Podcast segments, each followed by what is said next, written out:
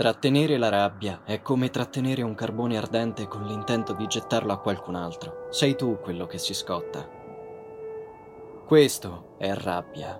Rabbia è la raccolta di quelle storie che ti fanno andare a dormire nervoso. Una raccolta di tutte quelle storie che non vorresti più sentire e neanche più raccontare.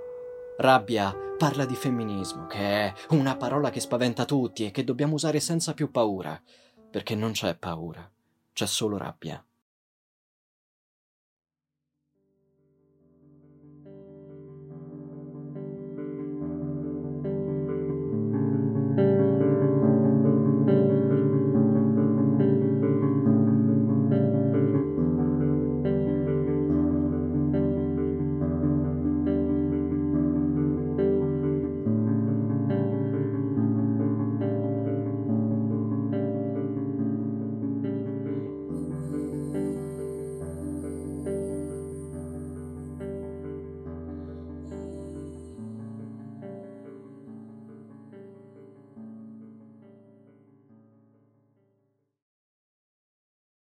Mia nonna è sempre stata una donna molto sola.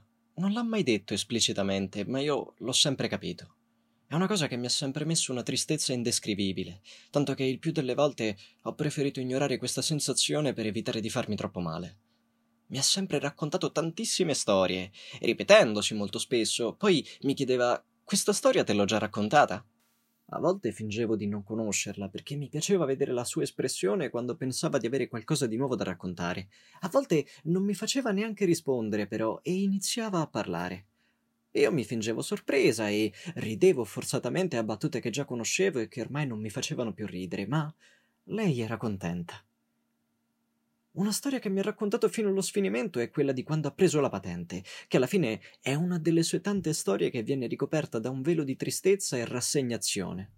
Inizia sempre così.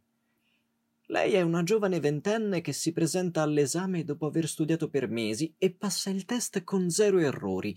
Sicuramente non ho preso da lei, che ho ripetuto l'esame due volte e passando con quattro errori. Dopo aver ricevuto i complimenti dell'esaminatore, che è anche la parte che ama raccontare, torna a casa da mio nonno, contentissima. Contenta perché adesso potrà uscire a fare la spesa da sola, potrà portare mia madre e mio zio al parco da sola e potrà andare a trovare le sue sorelle senza camminare sotto il sole cocente e arroventato della Sicilia. E questo, di solito, è il momento che racconta con più fierezza, perché non era così scontato, non era così banale, era l'unica di cinque sorelle ad aver preso la patente. Certo, era anche l'unica a non essersi diplomata, ma a lei non importava mica. La patente era il raggiungimento di un traguardo per cui aveva sacrificato pomeriggi interi con due bambini, una casa e un marito a cui badare. Poi però arriva sempre il momento in cui alla fine io mi arrabbio e vorrei urlare sei una scema, ma non posso, perché è mia nonna e perché non capirebbe. Infatti poi, quando finalmente prende la patente, le manca una macchina, che in realtà c'è. È una panda bianca, ma non è sua, è di mio nonno, suo marito. E infatti mio nonno, a cui comunque voglio bene, esercita il suo potere di marito, padre, padrone e le dice Rosa, non puoi guidare la macchina. Capisci? Se per caso succedesse qualcosa io perderei moglie e macchina. E questo, quando ero bambina, lo vedevo come un bel gesto d'amore nei confronti di mia nonna. Semplicemente un marito che si preoccupa della moglie.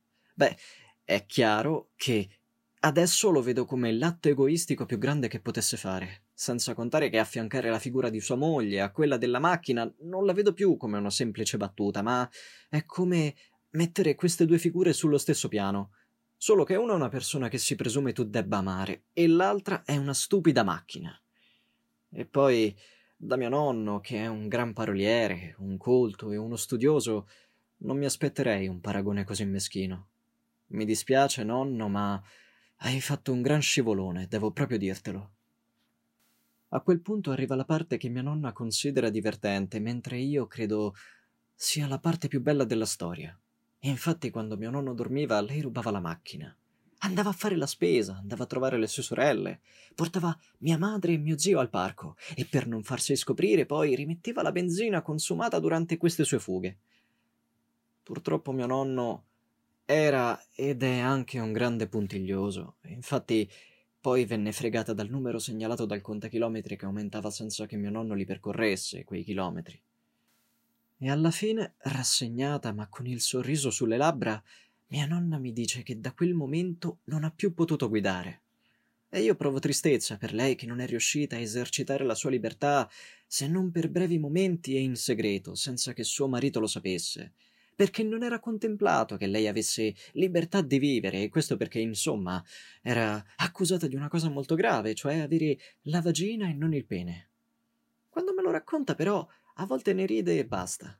Altre volte mi dice sono stata una scema a farmi controllare da lui. Non dovevo lasciarglielo fare. Dovevo impormi. E quando le chiedo perché l'ho lasciato fare, risponde: Beh, era pur sempre mio marito. Non ho mai capito se lei ci credesse davvero a questa frase o se quantomeno si rendesse conto di quanto fosse ingiusta, perché a volte la storia la completava con Tu non sposarti mai, amore. Se ti sposi, non farti controllare da tuo marito. Se ti sposi, cerca di lavorare. Quelli sono i momenti in cui vorrei dirle di stare tranquilla, perché uno, sono lesbica, due, il matrimonio non mi interessa.